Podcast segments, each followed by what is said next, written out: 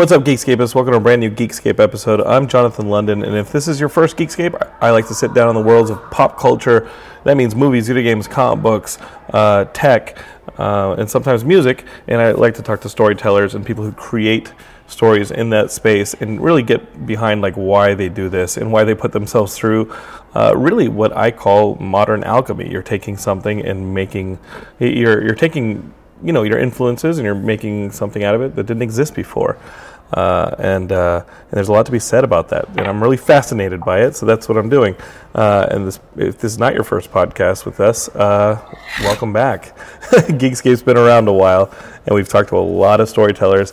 My guest today is a return guest. We last had Blake Harris on the show five years ago. He the author of Console Wars, which was a book about uh, it was narrative nonfiction, and I suggested it to all of you and continue to suggest it to all of you. And it's a narrative nonfiction, uh, r- real journalistic deep dive into the period in the late 80s, early 90s when Sega, with their Genesis console, really took it to Nintendo's market share here in the US. And obviously, that means Sonic the Hedgehog taking on Mario one on one and um, actually cutting into the market share. Uh, and uh, and you know, I was a kid when that happened.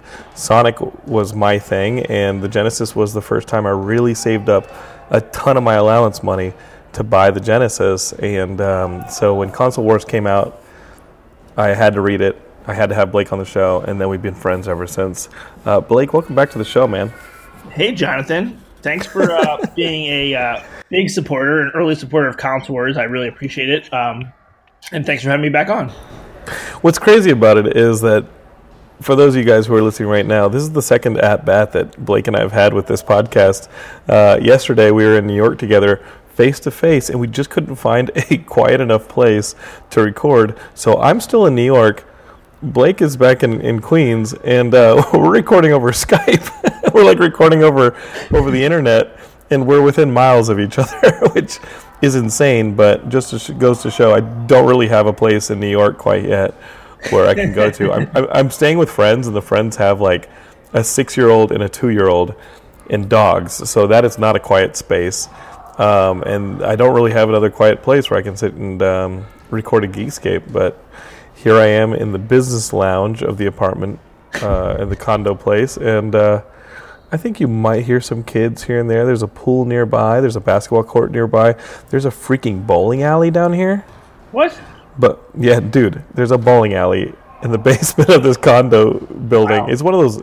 It's like one of those really nice ones that are in Chelsea, like over by the west side, uh, and it's pretty, pretty posh. But uh, but this is what I'm doing. I'm sitting down in the. I'm kind of like sitting in a corner over here in their business lounge and recording a podcast with you, Blake, which is insane because you're a few miles away. I know. Well, I feel closer to you, and I at least saw you yesterday for the first time in a couple years, so that was very nice. Yeah, it was great having lunch and catching up, and just uh, really having a bro down that we haven't had. Yeah. Um, well, I mean, the last time you were in LA was a few years ago for E3. Well, at the least last with- time I told yeah. you I was in LA. Yeah, I mean, yeah, well, that, that goes without saying. you Hollywood types. But the last time we connected in LA was was sort of uh, a year or two after Console Wars had come out, and you were at E3, and it kind of gave birth to this brand new book, Geekscape. As you're listening to this uh, this week, next week. Blake's new book hit stands. Uh, you should pre-order it right now on Amazon, especially if you're a fan of Console Wars. If you're not, if you have not read Console Wars, throw that in the uh, checkout uh, with uh, this new book because you're going to want to read both of them. The new one's called The History of the Future. It's Blake's deep dive into Oculus, uh, them being sold to Facebook, and really the rise of virtual reality, which was something that 10 years ago um, wasn't really on our radars. Uh, how would you describe where we were on virtual reality 10 years ago, Blake? And obviously, we want to talk a little bit about console wars and Sega Nintendo and just everything, man. Yeah, when I get so- down, yeah.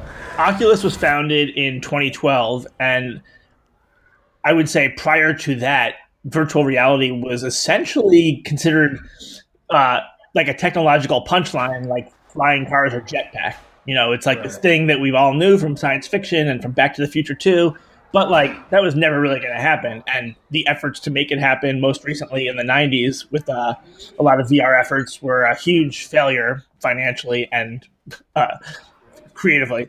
So uh, you know, it wasn't really on anyone's radar, which is part of what made the story so fascinating. Well, what were the hurdles in the late '90s? Because I mean, even as a video game nerd and a Nintendo nerd, uh, we all remember the Virtual Boy. That that didn't really cut it, and it seems like uh, recently uh, a lot of the things, like even uh, the installation-based VR that we that we've seen, uh, is all kind of like tethered. And Right. having a te- and having a tether in VR just basically means that you're going to sit in place and spin and shoot at things, and you're still going to be using a controller for mobility, uh, which isn't really a virtual reality thing. It's just a video game with a cool headset, is what it feels like. Right. No, it's a good question because some of the technolo- or some of the challenges, not even just technological, in the '90s um, have been solved, or you know, we've come far enough that that's why VR at least has, uh, you know, an honest chance here. And then some of them are still the same friction points of just putting something on your head and getting people Right. to try to do that for 10 minutes, 20 minutes, two hours a day, whatever they want.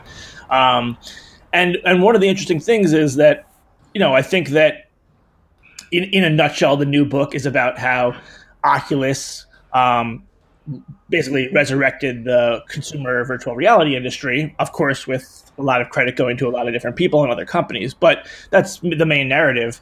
And if you talk to those people, and, and when I ask them, like, all right, let's say you guys had started Oculus 20 years earlier in, you know, the 1992. Um, how would it have been, you know, how, how successful would you have been? And they all said that they would have failed. So that adds an interesting element to the story where even, you know, to talk about the word that you used earlier, alchemy. Um, there is timing is a big component of alchemy, um, or whatever you know. You got the mixture that you're putting together, and uh, so even these brilliant people who were successful in this endeavor, at least successful enough to start a company and sell it to Facebook for three billion dollars less than two years later, they don't even think that they would have found much success in the '90s, and a lot of it is, um, you know, graphics. Um, Yeah, everything looked like GoldenEye. Right, but then that's also, you know, then it gets to yeah, compared to today, the graphics of VR in the '90s were terrible. But then again, as much as I love GoldenEye, like those graphics compared to games today are terrible. So at least it was on par with what you were doing at the time, especially the like in location, the uh, on location VR stuff, like at malls, like Dactyl Nightmare. Um, I think a lot of it, uh, kind of venturing into the more technical details, is is has to do with tracking because you know, you could get a VR, you know, a VR looking headset or something that you're using to cover your eyes and, you know, look at a virtual, eh, look at a computer image. But unless you actually track the, you know, the, he- the user's head movements, so when you move left, it, you know, the image stays still and you see more leftward of that image. It's basically just a TV strapped to your face, you know? Yeah, it's- and you're you're just basically scanning the screen, and the screen's Right. been short shortened for your purview. Right. So it's like it's the tracking that actually creates a big part of the sensation that you're there because like in real life when you turn your head everything you're looking at doesn't move with you it stays in its place and you see something different um, so that technology really um, evolved a great deal and became much more affordable due to cell phones um, you know and, and i think the, the first thing that anybody at oculus would thank is the developments made in the mobile space so that was a big part of it um, That wait, wait, that, that's crazy because you wouldn't. I mean, for somebody, I'm I'm not a techie. I'm just not. But um, the technology being the same thing that keeps our GPSs up to speed. yeah You know, so so the so the Pokemon Go geocaching technology, that stuff is the thing that is used in virtual reality to scan I mean, our head of it. movements. It's like right. I mean, a, a, la- a layman a layman. Cro-Mag version of it. you, you have to tell, you have to use the Cro-Magnon version of the explanation for me. But it's but yeah, it's really cool that um, at least now uh, smartphones and and mobile the mobile space technology seems so different than virtual reality um, technology. But but Mm-hmm. the the the origins of this generation of VR is so much based on the mobile technology. and you can tilt, and you can tell tilt, and you can tell direction, and Exactly, everything. Yeah, exactly. no, it all makes sense. It all makes sense. Yeah. Yeah. and and uh, you know, but I- but I would say that like one of the more interesting things is one of the main characters of this book is Palmer Luckey, who was 19 years old when he founded Oculus. At the time, he was living in a trailer. And as I described to you yesterday and on the inside jacket of the book, I love this visual of like at the beginning of the book, he is this teenage kid, homeschooled, living in a trailer. And the trailer basically looks like Walter White's meth van, except instead of meth, it has like 20 different virtual reality headsets at various stages of development. Um, that's insane. Wait, that's insane. Yeah, and and um, you know, so so he, like, you know, it, it, has readily admitted in interviews and talked to me a lot about how fortunate he was with the timing, how fortunate he was to be born at this point, or you know, to be working on at this point post cell phone um, industry. But at the same time, um, talking to him and other industry experts, you know, basically his invention, the early prototype of the Oculus Rift, which set all this into motion, could have probably been made five years earlier. So, and the reason it was him and not Sony or Microsoft or some other, you know, more inventor with more experience than him or someone and, resor- and resources. Yeah, more resources than a 19. It's usually the, the most important thing. Yeah. Yeah, it's like uh, it's like we were talking about yesterday. Just nobody cared. Like VR was a punchline. If I had told you, like, if I had called you in 2012 before I even knew you, and been, hey, Jonathan, you don't know me, it's Blake Harris, but I'm uh, in starting this VR company, you would have laughed at me. Like VR, that thing died in the 90s. It was such a flop, and uh, and so Palmer, Luckey, and you know maybe maybe at most like a hundred other people used to congregate on this uh, web forum called Meant to Be Seen 3D, MTBS 3D, and this was just where these few people that still cared about VR and believed in VR would share their projects and help each other out and uh, you know find the, their the few fellow supporters who were interested in this stuff. That was like a Reddit. It's it was like a Reddit forum. It was like one of those you know it's just like a group of people that just didn't. That they're the ones who cared. And yeah. uh, and what were, what were they doing? Were they were using cell phones? What kind of technology were they using? Were they using carryover technology from the '90s and the 2000s to to put this stuff together? Were they using failed Sony, Microsoft that's entries into the question. into the place? Especially because one of the first um, you know subcultures that I got introduced to as I got to know Palmer was this uh, this hardware modding culture um, you know, modding being short for like modifying, and sure, um, sure. it's like this hacking tinker um, culture that um, you know I knew was out there, but I guess I didn't realize how strong the community could be um, on places like the Ben Heck forums or even a web uh, a forum that Palmer started called Mod Retro, and so you know at first when I would think like wow like this 19 year old kid is the one who who did it who pulled off this thing where no one else could and even if it, he was a beneficiary of technological advancements, like why him? It seems so unlikely. And then as I start to really break it down and understand his interests, it actually starts to seem much more likely. Um, you know, not living through the scars and the failures of the '90s probably helped to some degree, but but it actually began for him because he had this web forum mod retro where him and a bunch of his closest now lifelong friends would take um, old, usually consoles um, or or handhelds, you know, like Game Boy, N64, Genesis, Nintendo, uh, NES, Super Nintendo, and they would um, try to portabilize them. Well, I guess the, the handhelds are already portable. sure, sure, but they would, but they would take like an N64 and try and make it a portable. Exactly, and it would just be yeah. like, you know, they'd be soldering stuff and hacking it up, and you know, very much like self-taught school of engineering. Um, and and it was like you know it was very fun for them. It was collaborative. It was a competition. Like oh i can make it smaller than you. And so you know virtual reality like you said being like virtual boy in the 90s and some other failed products was something that was um, inherently fascinating to to palmer luckey and his friends. Um, whereas you would think that the normal um, person born in the late mid or you know he's born in 93 um, like wouldn't really have an interest in old things, but he had that this interest in old consoles and and then basically modernizing them and making them cheaper um, mm-hmm. because mm-hmm. he didn't have a ton of means himself, and, uh, and then you know the end result was after three years of work and eventually a, uh, a part time lab technician job at at um, USC's. Uh, mixed reality lab, which is like one of the few places in academia where VR was still being researched. Um, he invented this headset called the Oculus Rift, and he started a company called Oculus. And as he described it on his original website, that never really saw much of the light of day, it, this was his tilt at trying to make VR work, where it had failed so much before. And as we know, um, it was a very successful. Um, Blake, uh, it, the Palmer reminds me of, and I know that Ernest Cline did the intro to your book. Uh, he did the yeah. forward. Um, he reminds me of the kid from uh, Ready Player One. Like you you know, in Ready Player yeah. One, he's got he's got all his gaming stuff to enter the. Uh, what's the name of the place in the, uh, in the Ready Player One? Yeah, the Oasis. The Oasis. Yeah, he's got all that stuff to enter the Oasis in his van, like in the junkyard or wherever he lived. And like, uh, he reminds me of that character yeah, from Ready no, Player One. Parallels. I remember, I, I, I spoke with Ernest Cline because his work was so influential on so many of the people that I interviewed throughout the course of this book, um, and also myself. You know, I probably wouldn't have written this book if not for Ready Player One because it sort of showed me um, how what this future could be like and and in, done in an accessible way. And I shared my first chapter with him, and he was almost like laughing and like, "Wow!" Like I didn't like he he knows Palmer pretty well, but he didn't even know Palmer's backstory and how similar it was to. Uh, to Wade Watts, and and uh, yeah, it's just a nice little uh, fiction meeting nonfiction twist.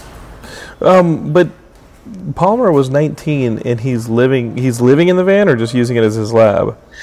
Um, good question. Because like, was, how does a 19 year like where? I'll, I'll, sound like a like an old grandmother. Where were his parents? you know what I mean? All right, so um, his so the the van was parked in the driveway of his parents. Um, who had uh, the bottom floor in a split house, uh, in a two family duplex duplex in Long Beach. Um, okay. And what had happened was they ain't living there anymore. You know, sort of like uh, like the character in Ready Player One. Uh, Palmer was very uh, obsessed with his interests more so than school and other, you know, other such endeavors. Um, and and he you know he went to he started taking college classes very early at like 16. Um, clearly a very brilliant guy, but uh, he he was becoming much you know more and more interested in VR and this technology and his and um, was basically like looking to drop out of school and his parents um, didn't want you know basically kicked him out of the house if he wasn't willing to go to school but being loving parents they didn't want to like totally kick him out and make him homeless. So they bought him um, this used 19 foot trailer that he was living in. And then actually, that was like probably a year prior to starting Oculus. And then when he finally decided to um, start Oculus and drop out of school, they sold the trailer. So there was this interesting period of time where he starts this company that within a matter of two months goes on Kickstarter and raises a few million dollars and sort of becomes the darling of the indie gaming tech world and for a period of time he was like technically homeless. I mean he he he, he, he yeah let, uh, let, me get the timeline right. So yeah. he he has this three year period where he's starting oculus knowing that he's going to go into this around the age of 16 17 he's already started taking college courses. 16 17 18 somewhere in there he's a year two years into starting oculus he's he. Well, he I would just clarify decide, and say that. Yeah, he, but he he decides to 2012, but he was like you oh, know working on VR stuff for three years. Yeah, but but but he decides to drop. Yeah, but he just decides to drop out of school like two three years two two years into this endeavor. He decides to drop out of school, and um, because of that, almost loses like this. He, he gets put into this uh, his mobile home, and then the thing gets sold out from under him, and now he's got no place. As soon as he's going to do the indie version of going public, which is a successful Kickstarter. Yes. Yeah. And so, so during the, because uh, I think um, our own Derek Cranevelt and some of our Geekscapists were excited about that original Oculus uh, Kickstarter and were a part of it. That's around the period of time that Luckey was homeless. Yes, and you know, I, oh man, like, uh, you know, being homeless is a very serious issue. So uh, I feel, you know, I should say he wasn't living on the street. He ended up, he was living in his parents' garage for a couple of weeks before they found But his lab was gone. Right, but his lab was gone, and he was not happy about that. And one of the, I remember early on, you know, Palm, Palmer's a very interesting, eccentric, and polarizing character. And I remember early on, you know, one of the first glimpses that I really got into, you know, what kind of a different guy he is and and what a fun character he is is that there is a version of this narrative that is kind of sad and pathetic. You know, um, getting kicked out of his home and then getting kicked out of a trailer and living in this garage and not really knowing what's going to happen. And that was all true. He was worried about his future, but but like he loved living in that trailer. Like the, his eyes light up when he talks about it. He t- he described mm. it to me as like living in a spaceship and you have everything you want around you. And mm-hmm. you know, I don't think, feel like that would be my experience living in a trailer. So I was like, all right, this, this is a fascinating guy. But yeah, um, while you know, it's, it's a really exciting first few months of the story in real time, uh, like basically like May, June, July, August 2012. Palmer has a uh, long distance girlfriend who uh, he's still with, and she was in Colorado, and she moved out during that time, so she actually had a home where while he didn't have a home. Um, just a lot of fun stuff, fun personal stuff going on while him and then his eventual co-founders were starting Oculus. And that is all in this book. Uh, Geekscapists, again, the book's called His- The History of the Future. Uh, go put it in your, uh, uh, uh go, go, go find it online and pre-order the book. Uh, it's on Amazon. There's going to be a audiobook version that's released, I think, day and date release on that one, Blake? Yeah, yeah, it's the same day, February 19th. And who who's doing the audio reading? Um, a guy named Stephen Graybill. Cool. Cool. Um, you've got that, and uh, obviously Geekscapists. I want you guys to pick up Console Wars if you haven't read it already. I don't see why you wouldn't have because we've been talking about it for five years. Um, and uh, one of my favorite memories was uh, a few a year or two afterwards because Blake and I met in person at Comic Con. Uh, five years ago, um, and that's how we met one of our four former writers, Eric Francisco, uh, as we all went to have lunch together.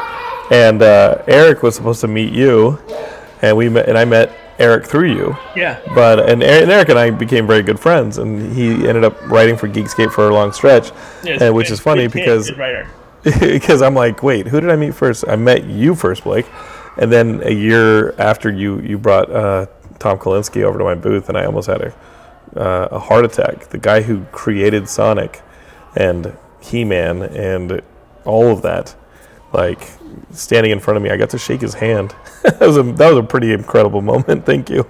Yeah, Tom was and still is, you know, one of my biggest role models.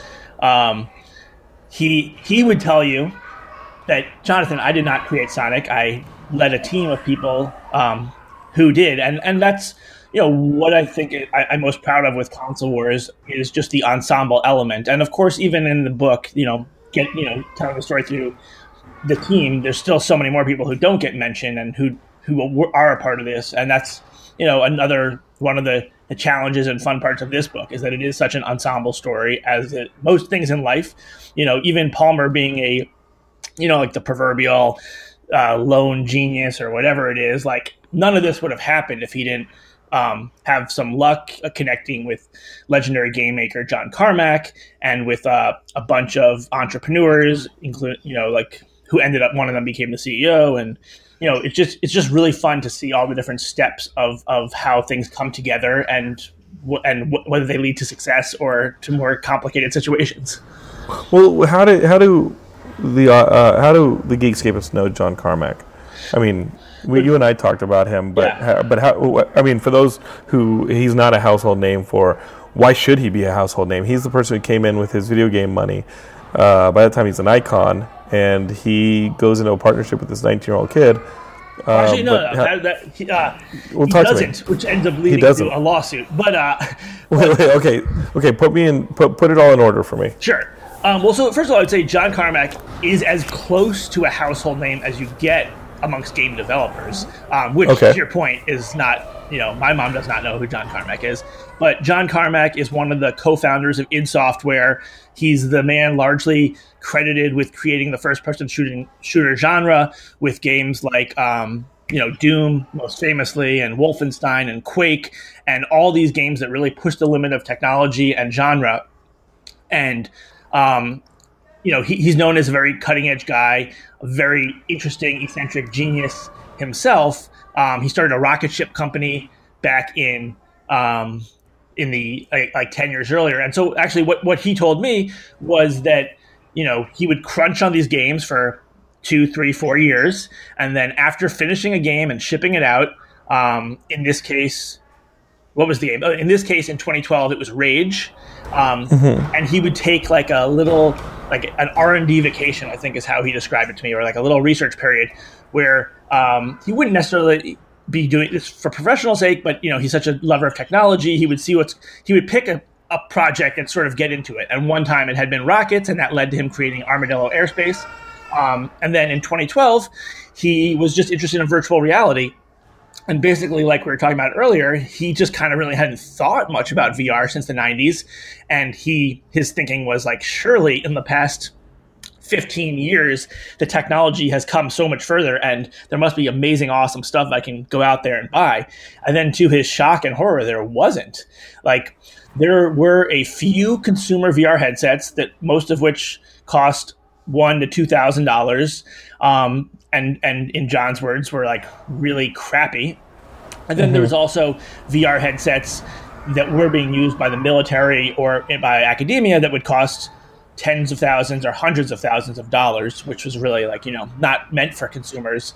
Um, and so John was just like a little bit shocked um, because, uh, you know, he, he realized when he started looking into it, like, yeah, the technology from cell phones alone has helped make, could make this so much better. Um, and so he's looking at prod- products made by Sony, uh, company called eMagin, um, and and then he ends up hearing about hearing about um, a hardware hacker named Palmer Tech, uh, um, who who's known to frequent the MTBS 3D forums, and uh, then looks into Palmer's work and contacts Palmer and asks if he can borrow one of his headsets to potentially um, demo a VR version of um, Doom Three, which which his company was going to be re- re-releasing. Uh, if he could borrow Palmer's headset to potentially demo it at E3, and his plan originally was to show off three or four different headsets with the same demo, and show one headset that you know showed what you know good latency would look like, and one that showed what a high field of view would look like, which was Palmer's, and and you know demo these different things. But then over the next month, as he was trying you know trying out these different headsets and making some tweaks and trying to optimize the software, he just realized that the headset that Palmer made was so much better than what else was out there, and let alone so much cheaper. Um, and so John demoed the the Oculus Rift prototype at E3, and that's really when uh, like mainstream or at least gaming mainstream um, attention started to turn towards virtual reality and this fascination that um, you know probably caught the attention of you said Derek like like people like that people like myself really started to brew um, and then coming out of E3 where as we noted yesterday um, a lot of people incorrectly credited John Carmack as the inventor of this headset and to John's credit, he warned Palmer in advance that that was likely to happen, even though he would do everything in his power to make sure Palmer got proper credit. But uh, anyway, coming out of E3, Palm there's a there, not, this is a minor early spoiler, but there's a lot of you know early Palmer's offered a job to go work at Sony, uh, which was basically a dream job to him. Um, And then that became something that he passed up because he uh, met a group of entrepreneurs and was persuaded to continue with his own company with Oculus that he was, you know, just launching and to to try this himself. And then he did, and they launched a Kickstarter, and they were super successful. And okay, in in the entrepreneur, uh, those entrepreneurs only found him because of John Carmack's presentation at E3. For the most part, like that's really what got the ball rolling to the Absolutely. point where I where mean- he didn't have to take this job. Exactly. Like Yeah. they were, um, you know, not, they they did they weren't directly introduced from John Carmack, but Right. they heard you know a friend of a friend. They sought him out. Basically, um, I like one of the characters told me. Uh, I always liked it. He he made a comparison. You call them characters, but these are real people Oh, yeah, that you've interviewed for All right, this so one book. of the right. scientists at Oculus, the way he put it to me was that it was like um, like in Back to the Future too, when uh, like the, when Mar what is it, Marvin Berry calls up Chuck Berry. Uh, oh no, no, Yeah. no. He has a Back to the Future one, and he goes, yeah. "You want to?" He goes, "He goes, get a load of this," and he holds the phone up. Yeah, exactly. I, I just always have Back to the Future 2 in my mind. But yeah, and like basically this guy. That's because we're li- that's because we're living through it. this guy, uh, you know, one of the few people who had stayed in the VR industry was a friend of a of an entrepreneur, and you know, um, product guy named Brendan Iribe, and he calls up Brendan and he says, "Brendan, you gotta check out this new headset J- John Carmack demoed at E3." And Brendan's like, "Oh, VR? Like, you know, VR is not not happening." Um, but mm-hmm. he's convinced, he's persuaded to at least take a look, especially after he goes online and he reads these articles and he sees these demos. And then he has a dinner um, in uh, June 2012 uh, with him and like six of his entrepreneur buddies and Palmer, and they persuade Palmer to uh, not you know not sign with Sony and to do his own thing. And then over the next few weeks, they convince Palmer to do his own thing with them. and uh, wow! And then a month after that, they or a month and a half after that, they launched the Kickstarter. They did what? They launched the Kickstarter. No, launched the Kickstarter. So, um, so that gave them their seed money, and, uh, and they were off and running from there. Right. Um, so John Carmack and, and, and Luckey were never actually partners. No, they, um, you know, they they talked a lot and they were collaborative in the sense that John is a software genius guru and and had made a lot of modifications to the Doom 3 game that he was releasing to make it work well with VR, which includes things like, you know, doing the chromatic aberration and these other technical details that optimized it for Palmer's headset. And you know they were just this perfect peanut butter and jelly pair of hardware and software. Um, and so they like I would say I, I you know I want to make clear that it was a mutually beneficial relationship, but it wasn't sure. a formal relationship in any way, other than the fact that that John publicly said he was going to make his game compatible with this headset that Palmer was building.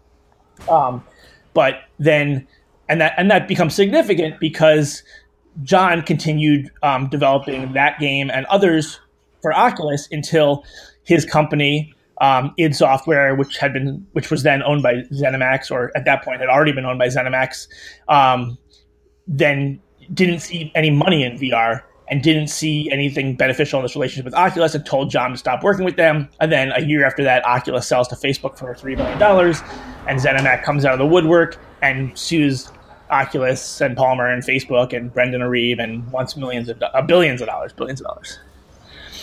But did they win that lawsuit? Is it still going on? It's still going on. They won parts of it, but they didn't win the part. Like, um, they didn't win any of the claims that the, that you've seen in the press that like technology was stolen. The claims that they won were mostly about like false designation, meaning that like when Oculus went to to, to investors, they had an image of John Carmack in their deck because he was consulting. Sure. They made it seem like you know basically stuff that I would say is all true, um, but the, the, the charges have with each appeal have been reduced, and I think that they just reached some sort of settlement. But um, I found it to be a very merit-free case. And um, question for somebody who's like a con- like a consumer, like one of the Geekscapists, um, if I have like a PS4 VR mm-hmm. uh, or an Xbox One VR, like I've played, you know, uh, Derek and, and company are always talking about um, how they're playing on VR and uh, even like a PS4 uh, Pro. Um, I told you yesterday that I re- that I was not into VR and remain not into VR until I, until I went and checked out one of the Void installations. Oh, there's kids running by. Hey, kids. um, I went to check out that Void installation yeah. down in downtown Disney and did the whole Star Wars Void experience, and it was untethered. I'm running between rooms that are being reskinned over and over again. It's rumbling. There's heat. There's levers that I'm pulling. There's physical things that I'm holding, like blaster guns. That was the first time that I was like, "Wow, this this VR is incredibly immersive. It's a full entertainment experience. I'm not tethered to my living room, swinging things off of my shelves." Right. Um, how different is the technology that maybe uh, Palmer came out with, or in those early years before Facebook? Uh, and how how close is that to like something that would be in uh, a PlayStation VR or on an Xbox One or that I experienced in the Void? How different is that stuff? Sure, it's a good question. I mean, it's all a spectrum. Um, uh-huh. The like the Void, what the what the guys at the Void do, and the installations that they have are. And I hope the Geekscapists know about this stuff because it's really yeah. cool. You can go and do Ghostbusters. They have an original story, but the Void installations, if you're in LA, New York, or I think Florida, they're really worth going to check out. Those are some awesome. Yeah, it's pretty much like VR. as good as it gets in terms of what's being done right now, in terms of both the content and also just the technology. You know, it's it's like you said, it's like a big I don't know, 40 by 40 space that you're navigating through and they kind of guide you. But that's, you know, it's, it's an ultimate experience compared to the, you know, a home experience. You're, you're not tethered. Like you're right. not, you're not sitting and spinning uh, out of fear that you're going to run into the walls. It's so tightly mapped to the walls to like the centimeter that I really felt like I was there. And the room can rumble, and there's heat. Right. Very. It was. It was incredible. I really recommend it to all the Geekscapists, and I've talked about it on the show before if you're a long time listener. But how different is that technology? Is is that Oculus? Is that something, or is that a competitor? Are there competitors? I think that they do use Oculus headsets. Um, it, it's it, it's either that or HTC Vive headsets, but I believe that they're most recently using Oculus headsets. And the, I mean, the answer is that it's way, way, way better than what Palmer was demoing and what he sent to John Carmack. But what made Palmer's thing so special was that it, you know, had surpassed whatever um, abstract threshold it needed to to make people go holy shit like it, it, was enough that it that it made people feel like they were there so um, yeah. you, you know probably not that, that that illusion of being there probably didn't last as long as it would with the void but at least it was enough that it actually could trick your brain and make you feel like you were in a computer generated video game world and if i'm playing on my ps4 or my Xbox One, like uh, the the VR for something like that, how does that compare? Because that's a tethered system, isn't it? Yeah, I mean, the like the kind of stuff that Palmer was originally doing was meant for the PC because he was a PC gamer, and PCs generally, or at least the way like souped up PCs are more powerful than a PS4. So, um, you know, the PS PSVR, which I think is amazing and awesome, especially for the price. You know, that's probably not, at, it doesn't have as high fidelity and as great a quality as the Rift or the HTC Vive, both of which don't share as much of the quality of the, you know, the whole Void experience. So it's just different tiers. Um, but I think it also gives you a sense of where we're headed to it. You know, in two months from now, Oculus and Facebook are releasing uh, the Quest headset, which is the first really untethered six degrees of full freedom headset, um, and the one that they think or hope is going to really hit the mainstream. Okay, so that one's untethered, and that Oculus uh, one is set up for what's it's for for PC only, or is that something that Sony and Microsoft are going to get in on? Sure. So right now, um, or at least let's even say what the while Palmer was still at the company and what they were doing. You know, they basically had two types of VR experiences. There was the tethered P, uh, VR experience connected to a PC, which was high end. That was the Oculus Rift, and then there was mm-hmm. the mobile VR, which was like essentially putting like uh, like snapping in a cell phone, a Samsung Gear, a Samsung phone yeah. into the Gear VR. I, have never been sold like, on that thing. You know, it was a cost between like fifty and hundred dollars, and uh, and then you instantly your smartphone would be your screen and your portal into that world. Um, and those were like the two areas that they were focused on. They were primarily focused on the PC in the PC, PC space, and that was like you know when they'd have the, each demo that you'd read about in the tech, like each new demo, which was amazing. Like that was the PC side of things. And what's funny is that Legendary, who now has the rights to your book Console Wars, who's making it into a series, uh, my first experience with the, the cell phone version of that is a couple years ago at uh, at, at, at Comic Con. Oh. Uh, a couple years, I'm in the business center and there are kids running around. Um, the uh, let me get my motor thoughts back. The uh, legendary, who were our neighbors at Comic Con, they had uh, the cell phone uh, experience with a movie like I think they put out uh, one of the Guillermo del Toro movies, and they wanted you to walk through one of his amazing sets that they had brought into a VR, and they, they had it on one of those phones, and you, you you could just download it on your on the app, and then drop it into the cardboard setup and walk around it. And I was never really sold on the whole cardboard setup thing. I was right. like, okay, because because it, it is a very limited experience. You are just moving and scanning your head back and forth. Um, but this non-tethered thing that comes out, you're saying it comes out in a few months. Um, how are people not going to destroy their living room with this thing? Yeah. Is there is there a part of this technology that also scans your room? Because uh, Microsoft and Sony both had pretty advanced stuff with like the Sony Move, and uh, and is that am I getting that right? Because Xbox also had one of those where it was motion control stuff, and it was on the tail end of it was as a result of the Wii. But remember the Sony Move and Yeah. the Xbox's version would scan your room. Yeah, the Kinect, and right? The Kinect. uh, Yeah. That was it. The Kinect and the Kinect. You could move her about your your space and see uh, a, a, a version of your living room in the playscape on your TV. It seems like those technologies together, an untethered headset and something like the, the, the Kinect would work pretty well to give you a void like experience. Right. But well, I mean, but the Kinect is abandoned. That stuff is all. It's like we got to bring that stuff back now. Right. Well, I mean, the I guess the the non super satisfactory but somewhat short answer is that um, like at least with the Rift now and and most of these VR headsets, you are setting up cameras and tracking devices in your home, so there is a way for it to know what's around you. You you can fiddle with the settings, or you know the games try to take or the experiences try to take these things into account. Um, the companies are very conscious of not wanting lawsuits and having you crash into things. Um, but but you're also getting a key point, which is um, towards the end of the book, and I'll you know this book is different than console wars because this is playing out in real time. So I, a lot of the stuff's in the news, so it's not like spoilers. It's not really like breaking news here or anything. But like Yeah. the big the main difference between the Oculus Rift and their primary competitor, the HTC Vive. Um, is and or at least especially was when it came out that the the Vive was room scale, so it wanted to optimize your I think up it, it alleged a 15 by 15 space. Um, so you can you know use a whole room or use your apartment or whatever.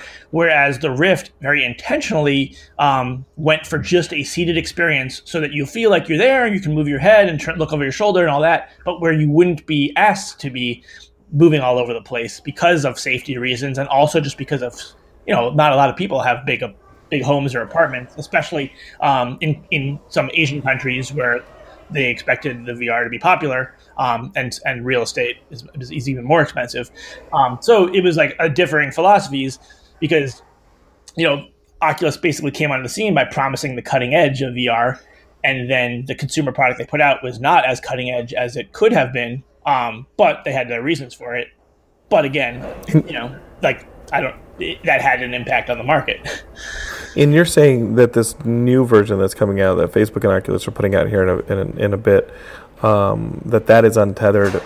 Is it also a seated experience, or is that something that you're supposed to get up and go around? That's a good question. I'd say, I mean, it's not a seated experience, but it's also one that Because it's time to lock up the china.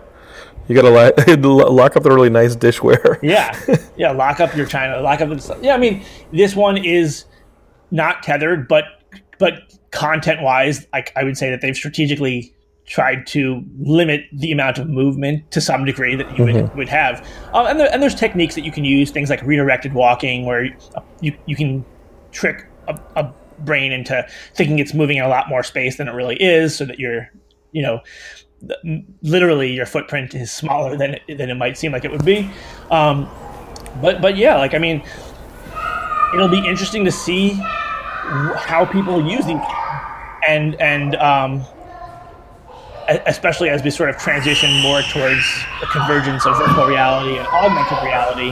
Um, and, and you know whether this becomes something that people will wear in public. I mean, the end goal and the, a big part of the reason why Zuckerberg, you know, personally like led this deal and wanted to buy Oculus is because, as he had it in his presentation, like 10 years from now, or I guess eight years from this point, like he, he envisions a basically something that looks like a pair of eyeglasses that lets you do VR and AR. And just for listeners, um, you know, they actually what's the difference in the most rudimentary form. A virtual virtual reality is when you're fully immersed in a computer graphic world, and augmented reality is when computer graphics overlay the real world. So more like Terminator Vision, more like I can look at you Right. And like in like sort of a Black Mirror sort of situation, it would say like Jonathan London, here's his address, here's his likes, you know, like or whatever. There's his like, followers. Yeah. yeah, versus a fully immersive virtual reality experience where everything around you is is virtual world. Um, they're not going to be contact lenses. I mean, that's part of it too. I still don't even really understand all this because like I am a glasses wearer, and I I hate wearing glasses. I, I'm not. I'm curious how much people want to wear glasses. Dude, Dude, I think I told you yesterday. I've spent a week sleeping with a CPAP machine over my mouth. Yeah. like I'm, fi- I'm finally like trying to check off the list of things that I've needed to fix in my life, and uh, and my sleep apnea is one of them. And anybody who's shared a room with me at Comic Con understands that it is a violent experience. The snoring is so bad, um, but not this Comic Con because Johnny's got a robot that helps him breathe at night, and uh, and it has been, uh, you know, I've done it for four nights so far and I, no, I've done it for six, and um, and four of those nights have been successful. Two of those nights, one of them was hellish, and I ripped it off and was like, no, but but as a filmmaker, I've always thought that augmented reality was going to, you know, obviously 3D is something you put glasses on your face and you watch a 3D movie and this and that, but I see it going beyond that in augmented reality where we're watching a movie and because of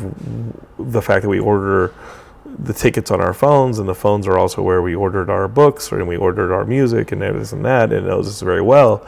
That the the advertisements and the product placement in the movie that you watch is different than the person next to you because Right. we have an augmented screen, not necessarily just a 3D screen, but you have a screen where if Blake and I go to the movies together, Blake's getting ads for Pepsi and I'm getting ads for Coke. Yep. But we're watching the same movie through our 3D glasses. That's augmented reality. Right. Virtual reality just means those ads are in the computer game that we're surrounded by. Right. I mean, and you can Um, do targeted advertising in virtual reality Yeah. too, which is something that people are concerned about with Facebook being the owner. Oh, of well, Second Life. But like, but but but you're right. Wait, did you say Second Life? yeah, I mean, Second Life was Yeah. is is quote unquote virtual reality. You just didn't strap it to your head, Exactly. but it is it is a different reality that a lot of people got immersed in, and there's there's still a lot of those online communities. Lord British is a big part of that. Um, remember R- Richard Garriott? I was a big Ultima fan because Yep. I grew up in Austin, and Origin and Ultima were like the big thing, and because it was local. But Richard Garriott, I think, has a pretty vibrant online gaming experience. Either him or, or uh, Chris Chris Roberts, who created uh, Wing Commander. I think those guys have always tried to make online PC MMOs in that space that are pretty immersive. Second Life, but with questing, I guess. Right. I mean, in a way, most uh, like a lot of computer games and video games are attempts at virtual reality or are virtual reality but without the glasses. In fact, Right. one of my favorite parts from the uh, the, the the the three billion dollar ZeniMax versus Oculus trial was like ZeniMax tried to make the point that John had made some statement. John Carmack had made some statement years ago that like everything he'd been doing had always been virtual reality in some form. So they tried to basically be like, "Aha, we invented virtual reality," and John. You know, has been working on this all these years, so you owe us money. But yeah, I mean, like that is always what a lot of this is, and um, and that certainly speaks like the, like what you're talking about the second life and the those sorts of social experiences is is a lot of what attracted Facebook because because Facebook was a very unlikely suitor for Oculus um, because Oculus was at that point almost purely a video game company. Like if if, if if if someone had heard that they were acquired, most people would have assumed it was either Sony or Microsoft or maybe Nintendo. People weren't really thinking about um, the tech companies, but as you also mentioned, like there's a lot of advertising opportunity um, in in literally being able to shape people's realities. So um, there was a lot of reasons why Facebook wanted to get in on that. Right. So, um, y you gave me a copy of the book yesterday. I'm excited to crack it on the on the plane back to Los Angeles. But you wrote a few things. You wrote, um, and this is the, maybe this this can be a warning or or something not a warning because Geekscape is by this book. Uh, but if you were into console wars, this is not just console wars 2.0. You wrote, I warn you in advance that this book lacks the warmth and nostalgia of console wars, particularly the final 100 pages. But I'm pretty sure this will end up being the best thing I ever do with my life. Are you not going to have kids? Um, I don't know. I'm messing with you. I guess if I have Because, man. they will 'cause- track my steps. But yeah, I think it's a yeah, if you have kids, if you have kids, let's hope Uncle Jonathan doesn't show them this little signature. Yeah. yeah. Um, that be, that being said, um, you, you you single out uh, the the last hundred pages, and you also say that this is the best thing you you'll end up doing with your life. Um, what are you talking about? Just as your friend, uh, and having not read the book yet, like what are you talking about? Um, so to me, you know, the final hundred pages of the book almost feels like a completely different book, and and it's um, it, you know, it, it, it, toggles between two stories. It toggles between um, you know four years, basically like we flash forward a couple of years after the acquisition, and Oculus is now part of Facebook, and and we toggle between the launch of their first product, the Oculus Rift, the consumer version, and then eventually um, the, the, the firing of Palmer Luckey, the founder, um, and and and you know, and and the po- political aspects related to that. And by po- political, like politics and political aspects, I don't mean office politics, or that although that is part of it, but I mean literally that he is a Donald Trump supporter and that played a huge role in his exit. There were other circumstances and um, a fake news article that we talked about at length yesterday that I can get into here. But like,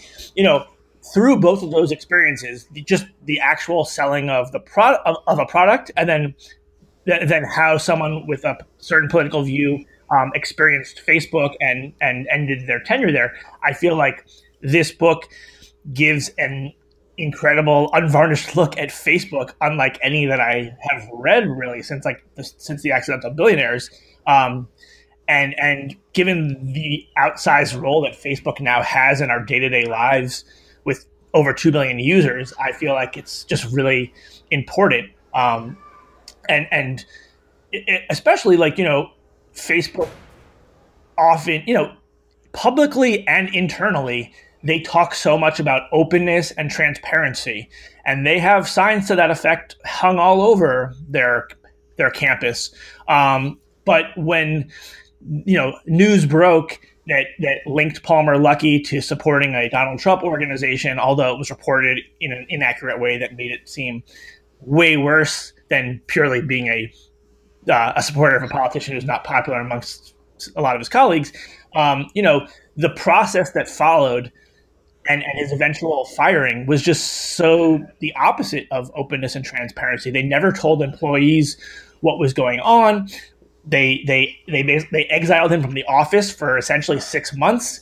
Um, they kept telling employees that he kept asking for more vacation time, and then mm-hmm. eventually, after six months, um, they notified employees that that he was leaving the company. They didn't even say whether he was fired, whether it was his choice anything like that, and they just never provided any information.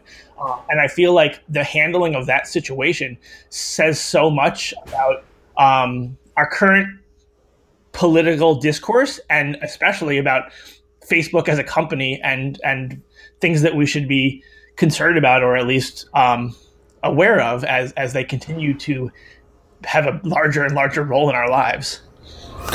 Now, you're friends with Palmer.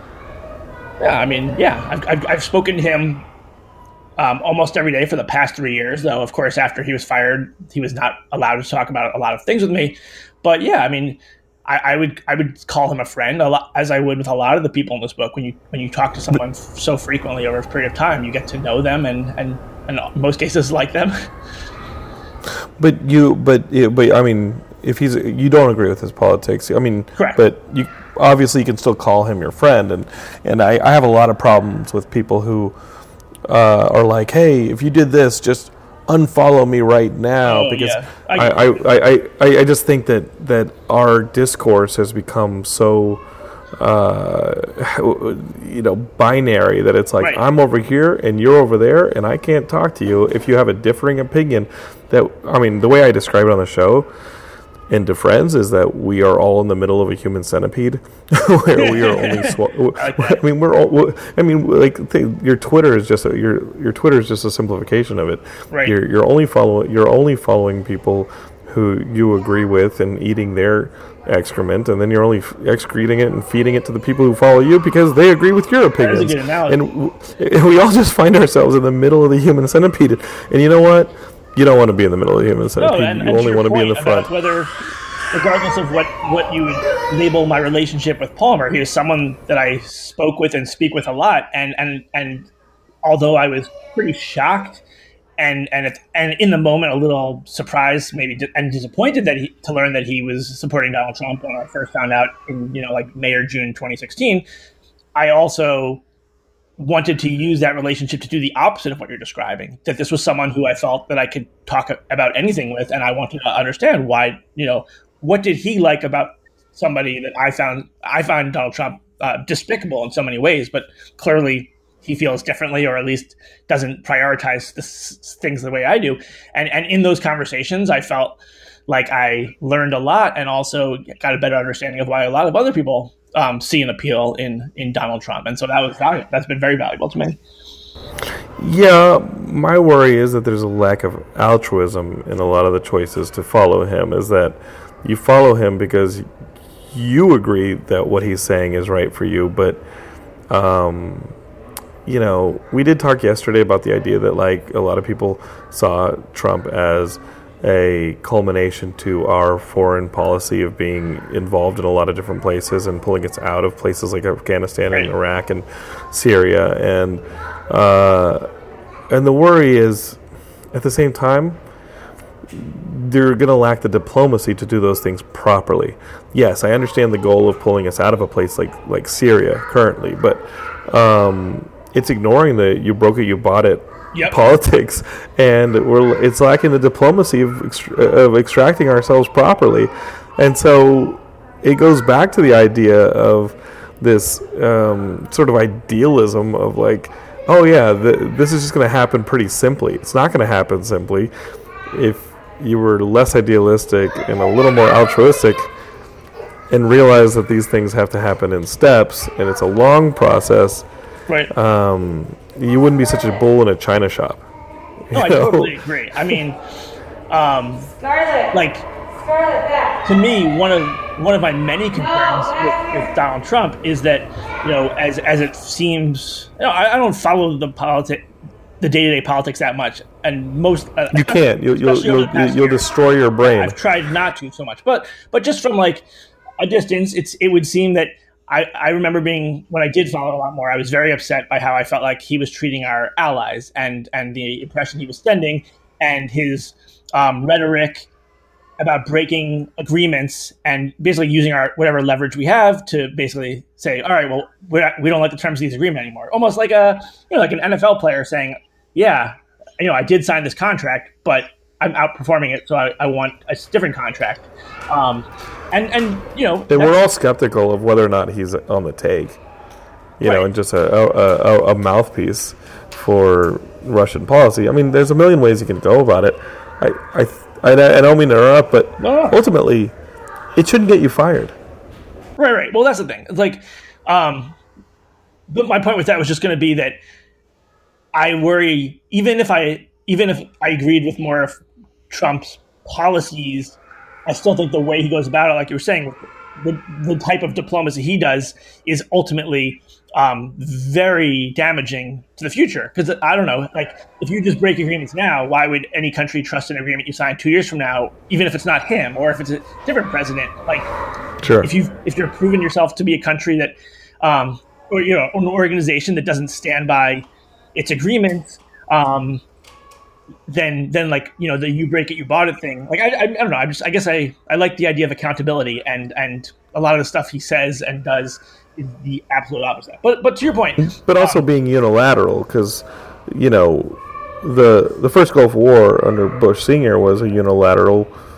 It was a unilateral operation. Now we're talking about an invasion of Iraq, an invasion of Afghanistan, and I, I feel like we're in the third term of the Bush presidency, the Bush Junior presidency. I mean, honestly, it's like this is just a dumber, more tweeted version of the Bush presidency, where you're just doing whatever you want, yippee ki around the globe, and not worrying about a hundred years down the line with what we're left with. So you're just going to pull yourself out of these environmental agreements. You're going to pull yourself out of the unilateral agreements with your with with your with with fellow companies, uh, fellow countries. You're going to pull yourself out of uh, being on stable ground with the United Nations. you're going to pull yourself out of all, and it's just like, dude, what are you doing?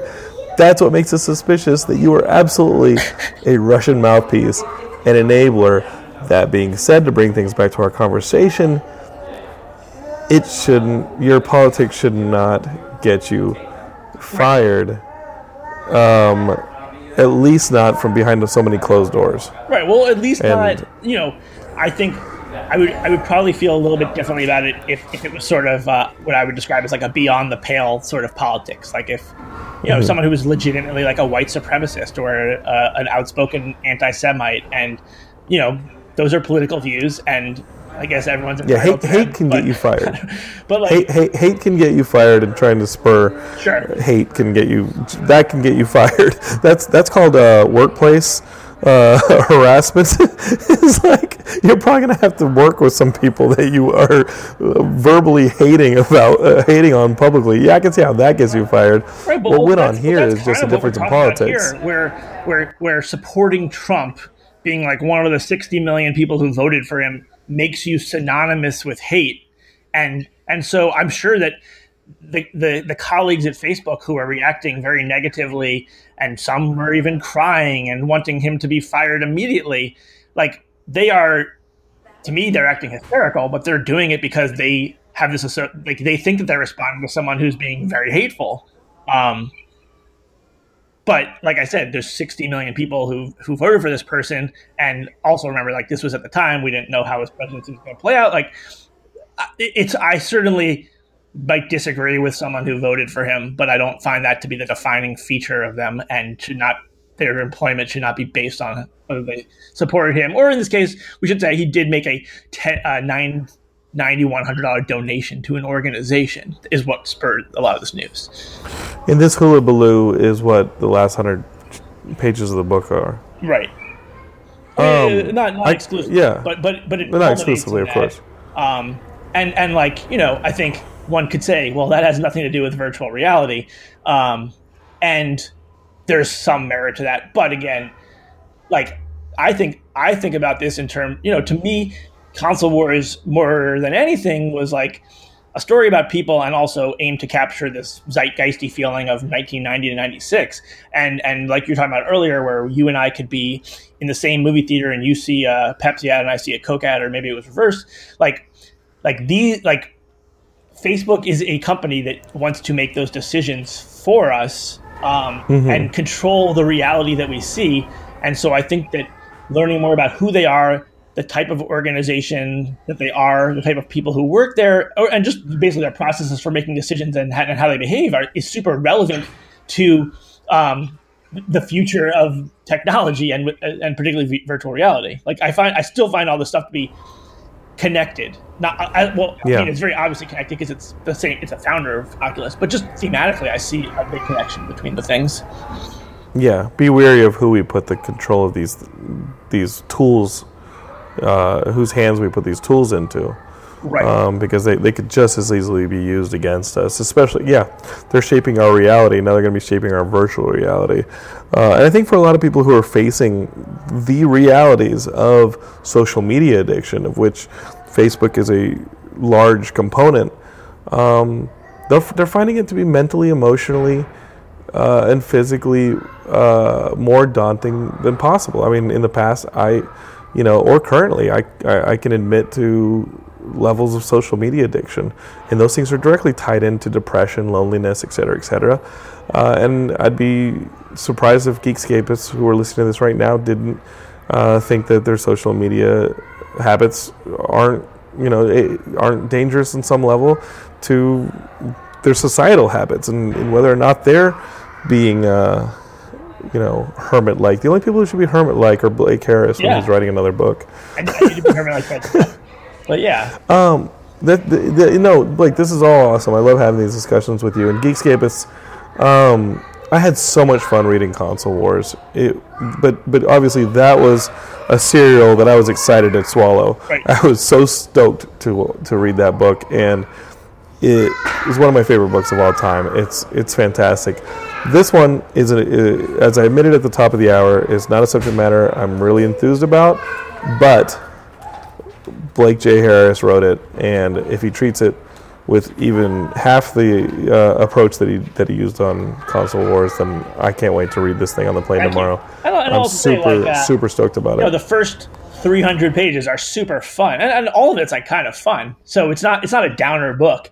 Um, just the end is, not at all what I expected when I started reporting on it, and and and, and it is a bit of a downer.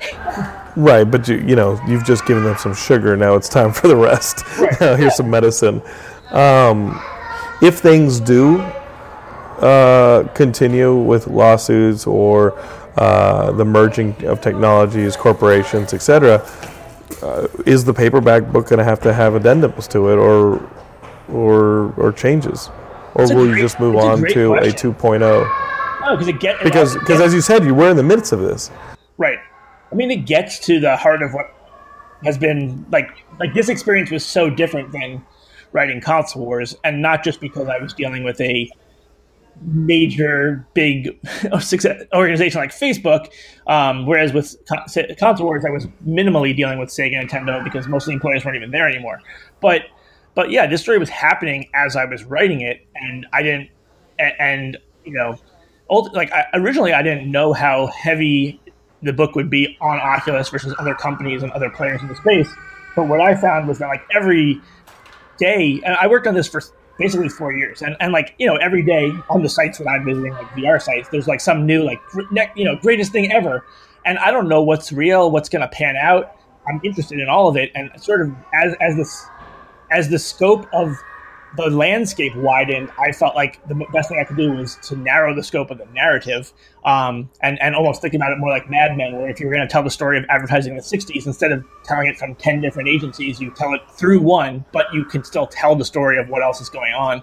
Um, and so, you know, I, I turned in my my latest draft, or the draft that resulted in the book in your hand in December, so only like a month and a half ago. Um, there's already a bunch of things that I want to update for the second edition, which will happen if you know if and when we print you know sell a certain number of copies, um, and then I'm sure that by the time the paperback comes out, which is you know typically like nine months or a year after the hardcover, I'm sure that there's going to be additional things that I want to add, addendums, little changes, or things that now t- take on more significance and I would want to provide readers with more insight into them. Um, so this book is also like much more of a living document in that way, whereas Console Wars, I sort of sent it in I felt like, all right, like done. Next. Well, um, you know what? A, a paperback version of this with brand new addendums just means that you'll have to be back on Geekscape. Yes. And eh, dude, if you come to LA to talk about this book, let's go to dinner because I loved having lunch with you yesterday. Awesome. Uh, and catching up, man. So Geekscape is the book. It's called The History of the Future. Um, it's out eh, in a week, but go ahead if you're listening to this on the day of release, like throw it all in your pre-order. If you're listening to this week, two weeks down the road, a month down the road, a year down the road, or if this is just something like you, you fell upon and you're new to Geekscape, go pick up the book. It's out. Uh, you'll enjoy it. And if you haven't read Console Wars, throw that in your checkout bin as well. Um, this book is amazing. You can also read more of Blake's uh, writing on Slash Film. He's got this uh, partnership with Paul Scheer, former Geekscape guest Paul Scheer, who does the podcast How, How Did This Get Made? Paul is the nicest man in Hollywood. I have to say that because people think he is, and he actually is. He is really. Yeah, Paul. Paul's awesome, but he uh, he does a podcast called "How Did This Get Made," and it's about really crappy movies. and and what's funny is Paul's podcast. He just uh, sits down and they talk about how these crappy movies got made. Uh, Blake then goes and gives them the console wars treatment of having to interview these filmmakers or have them on the podcast with Paul and he, and uh, and actually interview them about probably the biggest failures of their careers Yeah. or may have derailed their careers and that's a really sticky interview dude It is. Well, I actually I contacted Paul because I was a huge fan. I didn't know him, but I said, you know, Paul, your show is amazing and it's hilarious, but you never actually explain how the movies got made because they basically they're improv guys and they just riff on how bad and yeah stupid movies are. it's more of an exclamation how did this get made they're like, how- you're actually wanting to know how this got how made did Junior which- get made? How did um, Kazam get made? Like, who was thinking this is a good idea? Let's put lots of. Oh man, what's great is that is if you guys have read Console Wars, that bit on the chapter on the Super Mario Brothers movie is a taste yeah. of things to come because that was a great chapter. I never knew that Tom Hanks, Dustin Hoffman, those people had been considered for the role, or that they actually had a working script that really was a nice script that just never saw the light of Yeah. day. If anything, Console Wars is uh, is not so much a Sega Nintendo book as much as it is just a book about an Eastern versus Western culture and eh, or at least Japan and American culture and the conflicts between them, the approaches between them. Because I found those those bits to be the, the, the best revelations in, con- in console wars that weren't directly linked to nostalgia. Yeah, thank um, you. I mean, I I intentionally try to strip any nostalgia from my approach in writing to console wars, but people always tell me it's such a nostalgic book, and obviously they bring that to it, and that's awesome because that's why it you know it appeals to so many people. Um, but yeah, like I, I, I think I've told you this before, and I've said this a lot in interviews. Like I, I write everything I do with my grandma in mind. Like, how could I get her interested in Sega Nintendo? How could I get her interested in the making of a bad Mario movie? And like, you know, it's usually about finding the characters and and uh, breaking it down like that. But like, you know, for the, to the geekscapers out there, totally understand if you've never tried VR, if you have skepticism about it but I think that you'll like the book, um, or at least you know I always try to get out a bunch of excerpts because I want people to only spend their money if they think it's something that they will genuinely like. So I want to make sure people kind of know what they're getting into. So I'll so I'll get some excerpts out over the next couple weeks. Geekscapists, you have your mission. Um, it's been awesome having Blake on the show, man. Thanks, Sean. Uh, hilarious that we are now doing the podcast virtual virtually when we had it in reality yesterday. Point. I find it appropriate and poetic. yep. um, you guys can follow Blake on. He's on Twitter. He's on Instagram. He may not be on Facebook much longer once this book comes out, uh, but but he is. Uh, go find him and uh, and and tell him you love this book and uh, and are a fan. Go follow him on social media. Uh, Geekscape is you can always find us at geekscape.net. We're redoing the site for Comic Con you'll find us at Comic Con 2019 right there. Uh, and um, and if Blake is at Comic Con, he should come and sign some copies of the book at the Geekscape booth. Um, obviously, uh, we're on Facebook, Twitter, Instagram, all that stuff, and um, and we're trying to revamp some new things. So. Uh, stick with us if this is your first Geekscape. I really appreciate you listening this far. I hope you enjoyed the conversation. We got tons of them in the catalogs going back to 2006. Wow. Uh, if only I had been smart enough to get in a mobile home and start working on VR, but I didn't have neither the pa- I didn't have the patience, discipline, or intelligence to do so. Um, but I started a podcast, and I appreciate you guys listening.